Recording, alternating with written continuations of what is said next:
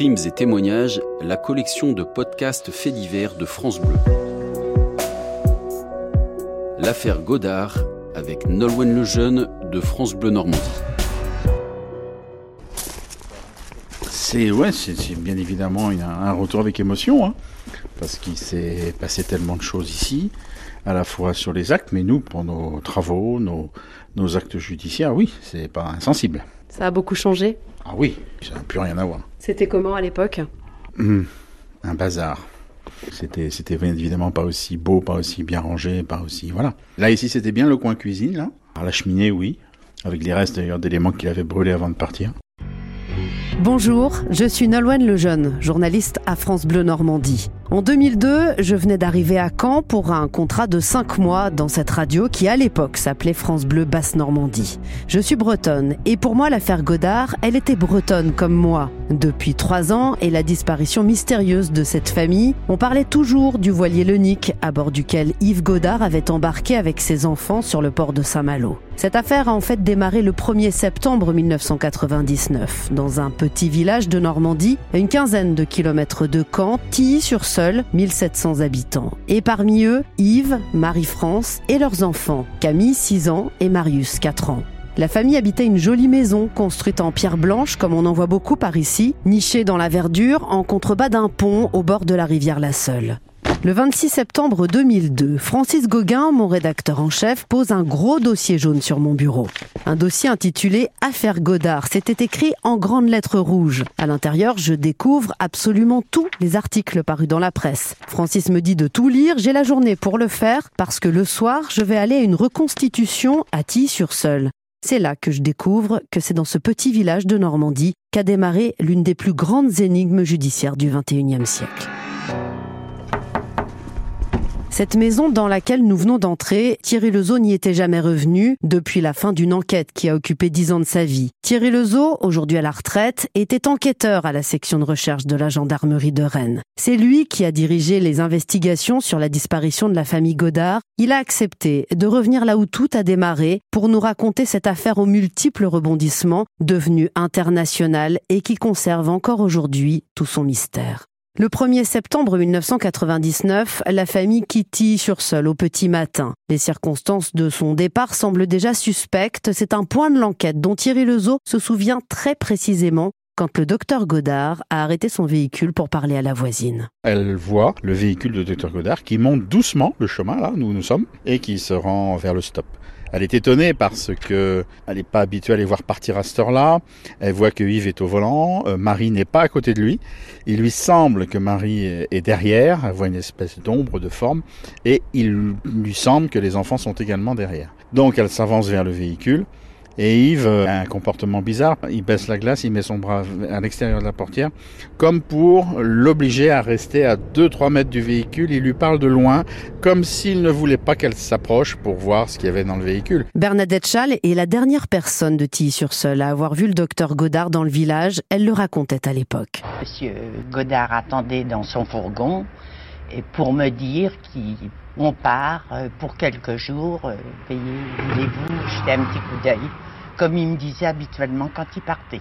Vous avez remarqué que sa femme était à ses côtés Il était tout seul au volant. Le 26 septembre 2002, un peu plus de trois ans après les faits, tout le monde se retrouve donc à cet endroit précis. Le juge d'instruction, la greffière, les enquêteurs, Madame Schall. Le but de la reconstitution, c'est de voir si les déclarations de ce témoin capital, qui dit avoir vu une ombre dans le véhicule, tiennent face aux constatations matérielles.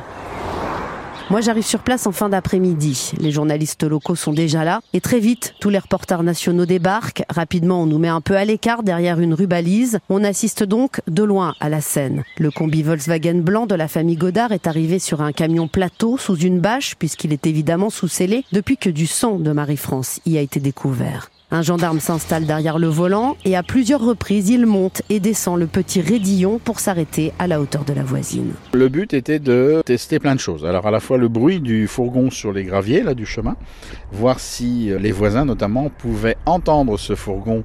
On l'a fait dans plusieurs moments dans la soirée et dans la nuit, voir quel était le bruit possible de ce fourgon. Alors ça se teste avec un sonomètre, hein. on a enregistré tout ça. Après on a fait aussi des cris dans la maison, voir si les voisins pouvaient entendre ou pas. Car dans la maison, on a aussi retrouvé du sang. Il s'est donc forcément passé quelque chose de grave la veille du départ de la famille. On a trouvé des taches rougeâtres. Hein, qui, après analyse, euh, ça s'est avéré du tache de sang, donc à la fois au pied de l'escalier, dans l'escalier, dans une chambre, la chambre à coucher de Yves et de Marie. La reconstitution dure plusieurs heures et en pleine nuit, nous nous retrouvons à la mairie de Tilly-sur-Seul pour une conférence de presse avec les enquêteurs. Voici le sujet que j'avais fait à l'époque. C'est la première fois depuis un an et demi que la maison des Godard a été rouverte.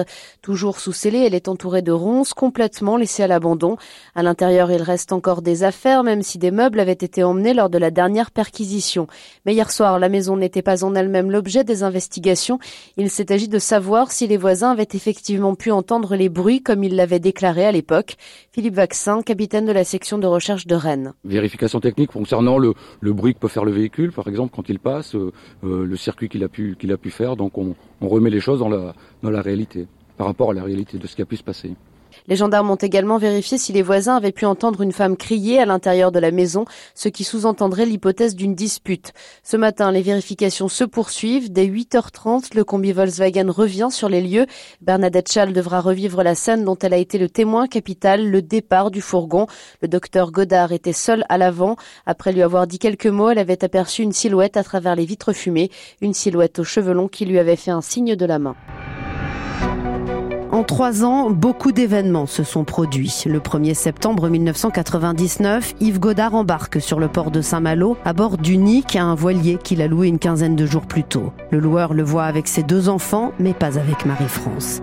Un douanier contrôle le bateau en mer peu après. Il voit Yves Godard et un enfant apparemment endormi sur le pont. Le 5 septembre, l'annexe d'Unique est découverte au large de l'île de Bas dans le Finistère. À bord, un blouson et dans une poche, le chéquier d'Yves Godard. On pense alors à un naufrage accidentel. Mais le 7 septembre, le combi blanc est retrouvé sur le port de Saint-Malo. À l'intérieur, des traces de sang, le sang de Marie-France. Les enquêteurs foncent alors à la maison de Tilly-sur-Seul et trouvent là aussi du sang. L'enquête bascule. Le procureur de Saint-Malo ouvre une information judiciaire pour meurtre. Elle vise Yves Godard. Et le macabre jeu de piste se poursuit. Un gilet de sauvetage est retrouvé au large de Guernsey, puis le radeau de survie d'Unique sur les côtes anglaises. Des cartes professionnelles du docteur Godard sont déposées sur une plage des Côtes d'Armor. La gendarmerie de Falaise dans le Calvados reçoit, elle, deux lettres anonymes. Elle localise Yves Godard sur l'île de Man, entre l'Irlande et l'Angleterre, puis sur une île située au nord de l'Écosse. D'autres témoins affirment avoir vu le docteur Godard en Floride ou encore en Afrique du Sud, des pistes que la cellule d'enquête dirigée par Thierry Lezeau doit explorer à chaque fois. Alors vous touchez du doigt un problème dans ce genre d'enquête et dans toutes les réunions enquêteurs, même avec le magistrat, c'était ça quoi. On y va, on n'y va pas. Ça va nous apporter quoi? Qu'est-ce qu'on va chercher? Mais vous pouvez pas vous dire, ben, on verra plus tard. Vous vous rendez compte? Il y a des familles encore. Vous voyez en train de leur dire, ben non, on n'a pas été parce qu'on n'y croyait pas. Toutes ces pistes-là, on doit aller jusqu'au bout. Enfin, pour moi, c'est une obligation. Jusqu'à ce 6 juin 2000. Ce jour-là, un bateau de pêche fait une macabre découverte en baie de Saint-Brieuc. La pêche macabre de l'indomptable, le petit chalutier de Dawet, fait des vagues dans la baie de Saint-Brieuc. Les deux crânes découverts au large d'Erquy dans la nuit de lundi à mardi pourraient élucider l'affaire du docteur Godard, cet acupuncteur normand disparu avec ses deux enfants en septembre dernier. Il faut avouer que la coïncidence est troublante. Les crânes ont été retrouvés à 15 km de l'endroit où Yves Godard a été vu vivant pour la dernière fois. L'ADN parle, il s'agit du crâne de Camille. La petite fille est donc morte. Thierry Lezeau reconnaît que c'est un coup énorme pour l'enquête, presque un coup d'arrêt. Parce que pour la cellule, quand le résultat arrive du laboratoire de Nantes, vous avez la moitié des gens qui disent, ben voilà, c'est un suicide. Là, vous vous dites l'affaire bascule? Oui, parce que dès le début, je savais bien que c'était pas un suicide, mais il faut convaincre il faut expliquer. Et malgré les explications, bah, vous avez des gens qui se disent, bah, c'est pas la peine qu'on continue à travailler comme on le fait pour quelqu'un qui a décidé de mettre fin à ses jours. Vous Donc, arrivez à trouver, à garder la motivation pour cette enquête? Alors, c'était pas évident. Il faut une conjonction de plein de choses. Il faut un magistrat. Et là, c'était, il faut quand même reconnaître que c'était Monsieur Laurent qui était arrivé sur ce dossier. Il a mis du temps à, à lire ce dossier parce qu'il y avait énormément de volume déjà quand il arrive. Et puis des choses qui peuvent paraître de l'extérieur bizarres COS, les lettres anonymes, euh, l'île de Man, euh, les sectes, la part de la religion là qui vient aussi s'incruster. Alors, euh, quand vous racontez ça à un juge, je vous assure que sa première action, c'est de reculer son siège, quoi. Puis qui regarde les gendarmes, il dit mais ils sont complètement fous, quoi. Qu'est-ce qu'ils me racontent? Donc il faut convaincre, il faut avoir les éléments, et, et puis et puis ben, c'est le dossier, les éléments du dossier exposés, étayés, qui permettent quand même de garder une ligne de conduite d'enquête, mais c'est pas évident. Hein. En 2006, la mer lève un nouveau pan du mystère. Des os humains sont repêchés au large de Roscoff dans le Finistère, un tibia et un fémur. Le résultat des analyses ADN tombe. Il résulte de l'expertise qui a été diligentée qu'un ADN cellulaire extrait d'un des deux os a été identifié comme étant celui du docteur Yves Godard. Camille est morte, maintenant Yves, Marius l'est peut-être également, puisqu'avant de remonter le crâne de Camille, les pêcheurs avaient rejeté à la mer un petit bout d'os, peut-être la calotte crânienne du petit garçon. Quant à Marie-France, d'importantes quantités de sang ont été retrouvées dans la maison et dans le fourgon. Le sort funeste de la famille Godard ne semble plus faire de doute, mais comment en est-on arrivé là? Comment cette simple disparition familiale est devenue l'une des affaires les plus mystérieuses du XXIe siècle? Plus de 20 ans après les faits, Thierry Lezeau est formel sur plusieurs points du dossier. Et ses souvenirs sont précis. Pendant la demi-heure que va durer l'interview, l'ancien gendarme revient en détail sur tous les grands moments de l'enquête. Il y a d'abord ce dont il est absolument certain. Les importantes quantités de sang retrouvées dans la maison prouvent qu'il y a eu un drame au domicile de Tilly-sur-Seul. Marie-France n'a jamais été revue ensuite. Thierry Lezeau pense donc qu'elle est probablement morte à Tilly, même s'il y a des incohérences et avec le recul, tellement de regrets. Je pense que Marie quitte Tilly-sur-Seul euh, décédée ou pratiquement décédée, hélas, enroulée dans des couvertures, dans des draps, dans une housse. Il n'a pas été possible de, le déterminer. Alors après, c'est là qu'on on perd de la cohérence parce que Yves, on le voit pas non plus conduire son véhicule là avec le corps de sa femme allongé et ses gamins assis sur la banquette tranquillement. Est-ce que les enfants dorment? Est-ce que les enfants sont drogués? Est-ce que elle, elle est mise dans un état où on ne se rend compte de rien? Enfin bon, je... toutes les pistes sont ouvertes là. Et à chaque fois, nous on se heurtait à des murs d'incompréhension. La maison, à sur sol, il aurait fallu la bloquer, faire une police technique digne de ce qu'on ferait aujourd'hui. Sur deux jours, trois jours, quatre jours, tout était à faire, la fosse sceptique, les environnements, les ruisseaux. Oui, bah oui, mais enfin, personne ne croyait que ça était criminel. Il y a des tâches, c'était le bazar, ouais. Mais ceux qui viennent témoigner, la fille notamment, euh, dit bien que bah, chez Yves et Marie, c'était loin d'étranger. Hein. Avec le recul, vous vous dites, on aurait pu faire mieux, on aurait dû. Mais bon, c'est voilà. Et puis il faut se remettre au moment, hein, 99, euh, avec les moyens de l'époque. Se remettre dans le contexte de l'époque, à aucun moment durant l'interview, je n'ai le sentiment que Thierry Lezo essaye de se défausser. Mais il insiste sur ce point précis à plusieurs reprises. C'est facile de refaire l'histoire avec tous les moyens dont on dispose aujourd'hui en matière de police technique et scientifique. Ça n'efface pas les regrets de ne pas avoir réussi à percer l'énigme, mais ça permet de comprendre. D'autant que les investigations ont été menées dans toutes les directions et qu'elles ont permis d'établir que le docteur Godard avait minutieusement préparé son départ. Le montage financier était préparé depuis longtemps. Il avait fait en sorte aussi qu'on ne vienne pas lui saisir son véhicule. Il avait mis ça au nom des enfants. Il, avait arrêté de tout payer, hein, la cantine scolaire. Il mettait beaucoup, beaucoup d'argent de côté. Il avait augmenté son activité de médecin dans les derniers temps. Voilà, il, avait amassé un, magot, j'aime pas ce mot-là, mais une somme d'argent importante. Il avait effectivement pris son assurance privée à Bristol. Il avait effectivement ouvert un compte à Funchal au Portugal, où il y a eu des transferts d'argent via Man et certainement d'ailleurs importantes. Oui, son départ, il l'avait préparé. Un départ soigneusement préparé donc, mais dans quel but? Le médecin avait-il des problèmes financiers? Il ne payait plus ses cotisations à l'URSSAF, on le sait. Il avait d'ailleurs été condamné pour cela. Il a peut-être donc tout simplement voulu aller refaire sa vie ailleurs. Il y a aussi une thèse émise par certains dans ce dossier selon laquelle le docteur Godard aurait été assassiné. Cette thèse mafieuse criminelle, Thierry Lezo n'en parle pas spontanément. D'une part parce qu'il ne semble pas vraiment y croire, et aussi parce qu'il n'a pas trouvé d'écho à l'époque auprès du nouveau juge. Parce que c'est l'étranger parce que euh, voilà, il y avait un contexte général d'enquête qui fait que et puis Yves étant décédé, aucun magistrat à l'époque en tout cas n'a souhaité euh, aller plus loin.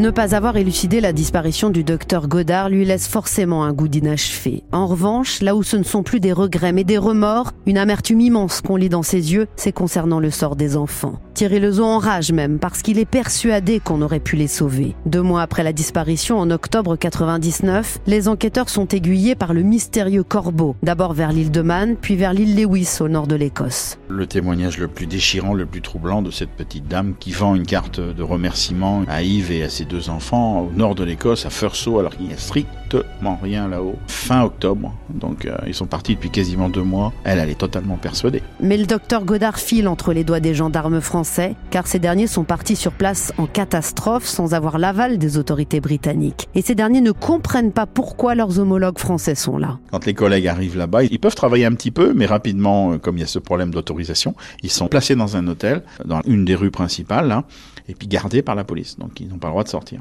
Jusqu'au départ, où ils les mettent dans un avion pour retour sur la France. Donc euh, ça dure 2-3 jours hein, de mémoire. Donc voilà, ils sont là bloqués. Pendant ce temps-là, euh, il y a Yves qui est revenu, lui, par ferry d'ailleurs, parce qu'ils ont retrouvé les, les, billets, qui est là et qui fait des commerces, et, les enfants sont dans la rue, autour d'une espèce de petite fontaine, là, euh, ils jouent. Parce que c'est des témoignages de la vendeuse notamment et de la tenancière de cette petite boutique qui dit voilà moi ce type là oui français deux enfants parlant français oui ils sont venus dans ma boutique il y a deux enquêtes qui se chevauchent. Hein. Dickinson et donc l'affaire Godard. Dickinson est une petite ressortissante britannique. Donc ils ont cru aussi qu'on venait travailler sur les deux dossiers. Donc ça, eux, ils se sont dit, oh là là, qu'est-ce que c'est cette embrouille là? Avec les Français, ils nous font quoi là? Donc euh, hop, on stoppe, qui rentrent chez eux, ils font les papiers comme il faut et on verra après. Est-ce le tournant de l'enquête? Aurait-on pu sauver les enfants? Thierry Lezo ressassera à jamais cette hypothèse. Il continue aussi 20 ans après à s'interroger sur les nombreux mystères irrésolus de cette affaire. Le bateau, tout d'abord. On a bien retrouvé des éléments d'équipement, l'annexe, le canot de survie, un gilet de sauvetage, mais jamais aucun élément de la structure. La mer n'a jamais rien renvoyé. Et ça, c'est très étonnant, c'est déconcertant même. Il y a des choses qui remontent, quoi parce que tout ne reste pas bloqué dans le bateau. Hein. L'hélice, l'accastillage, il y tout un tas de choses qui remontent, qui flottent. Là, il n'y a jamais rien eu de trouvé. Et Dieu sait si on est allé, hein, sur des débris, sur des morceaux de mât, de... rien, rien n'appartenant au Nick.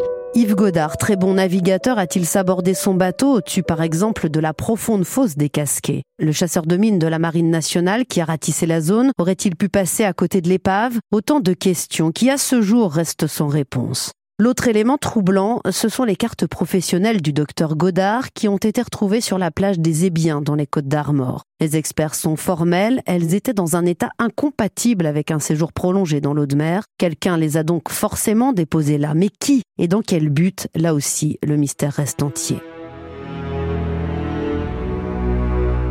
Et puis il y a le Corbeau qui a envoyé deux courriers à la gendarmerie de Falaise. A priori c'est une femme selon l'ADN qui a pu être prélevée. Une femme, mais on n'en sait pas plus. L'ADN on l'a toujours, un ADN féminin, hein, différent de Marie bien sûr, et puis de la famille, de tous les membres féminins de cette famille, de son côté à lui comme de son côté à elle. Aujourd'hui c'est un ADN X qui doit être dans la base, TNR, trace non résolue. Hein.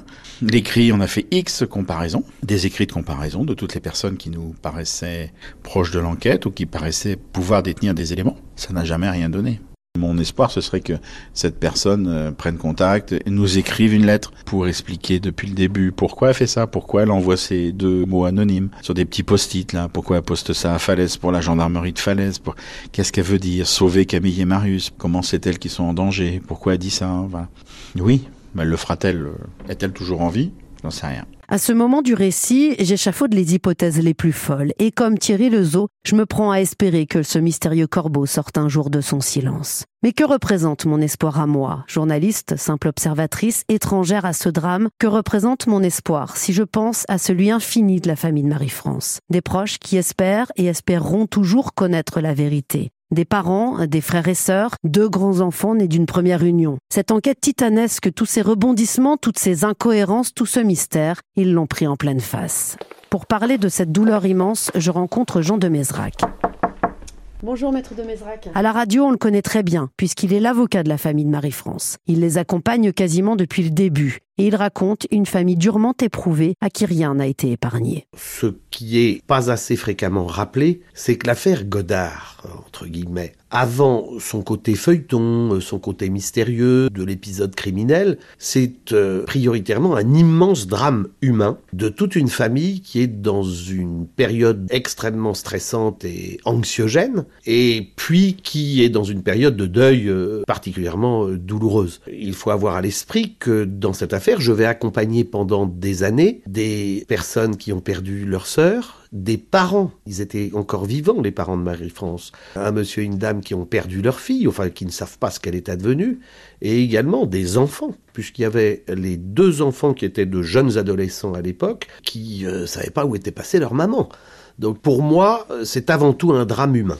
Sur une première période, mes clients subissaient, comme moi d'ailleurs, quelques annonces euh, émises notamment par le parquet de Saint-Malo auprès des médias, sans même la précaution élémentaire de, via mon canal, aviser la famille. Ils ont notamment appris, ce qui a été particulièrement douloureux, la découverte du crâne de la petite Camille par euh, des pêcheurs, un chalutier. Ils l'ont appris lors d'une conférence de presse du parquet et on n'avait même pas pris la précaution de les aviser avant.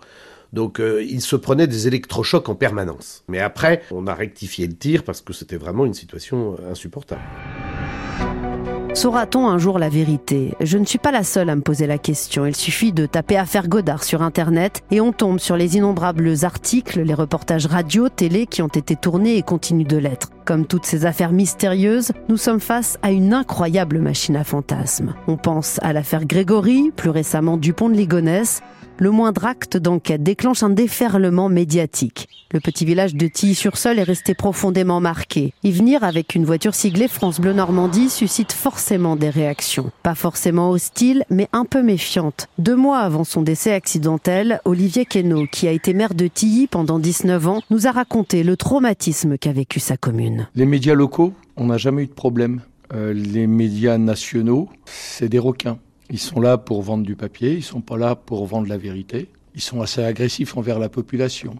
Style, euh, aller chercher euh, des photos des enfants auprès des écoles, auprès des camarades, euh, auprès des gens de la commune. Aller soudoyer le bar de Juvigny pour avoir des informations ou même des photos. on est à la campagne, dans le monde rural, on n'est pas prêt à ça. On a même vu un de vos collègues euh, monter dans un arbre euh, juste à côté euh, de la maison Godard pour essayer de prendre une photo de la chambre. Par chance, il est tombé. Non, je dis par chance parce que on a vu vos collègues prendre des photos de l'extérieur de la maison, photos de peinture sur la porte de la maison arrière.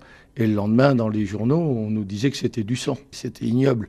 Aujourd'hui, l'affaire est close. Bien sûr, j'ai tenté de recueillir le témoignage des proches de Marie-France, mais une nouvelle fois, ils ont décliné. Ils ne se sont jamais exprimés et a priori ne le feront jamais, m'explique maître de Mézrac, qui me confie qu'ils tentent toujours de faire leur deuil. La petite Camille a fait l'objet d'une inhumation avec un tout petit cercueil où il y avait le crâne de l'enfant. Donc c'est vous dire des périodes extrêmement dures. Alors en revanche, pour Marius et Marie-France, effectivement, il n'y a jamais eu de corps de découvert. Donc euh, eh bien, ils sont condamnés à faire leur deuil sans corps. Nous voici de retour à Tilly-sur-Seul. La petite maison en pierre blanche est toujours là, près de la rivière. Après avoir été longtemps sous scellé, elle a finalement été vendue aux enchères. Mais les premiers acheteurs n'ont pas tenu face à la curiosité malsaine. La maison a été rachetée et le nouveau couple de propriétaires ne souhaite plus parler de l'affaire. Cette maison, c'est notre maison désormais, m'explique-t-il. Mais après avoir longuement réfléchi, ils ont quand même accepté d'ouvrir leurs portes. Je souhaitais que Thierry Lezeau puisse entrer une dernière fois dans cet endroit. Il a accepté tout de suite qu'une partie de l'interview s'y déroule. En revanche, quand le nouveau propriétaire lui a proposé de monter à l'étage, son refus a été catégorique. Une fois sorti, il m'a expliqué pourquoi. L'étage, c'est vraiment le cœur pour moi de la scène. Alors, certains diront scène de crime, moi je parle pas du tout de scène de crime. En tout cas, la scène, il y avait du sang.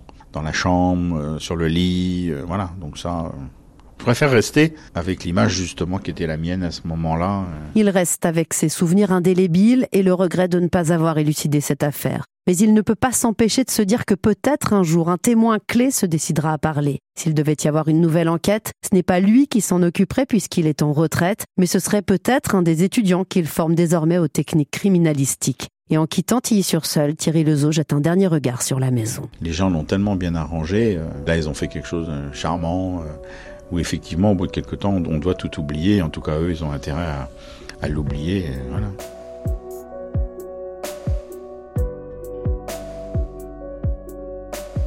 C'était l'affaire Godard, reportage Nolwenn Lejeune, prise de son et mixage Gwendoline Lefin. À suivre, l'affaire Balm-Manini. Un soir de janvier 2018, un homme en noir débarque à la porte de la maison de Joël Balm et l'assassine de plusieurs balles dans le corps. Qui peut bien en vouloir à cet homme apparemment sans histoire? Continuez à écouter ce podcast sur francebleu.fr et l'application Radio France.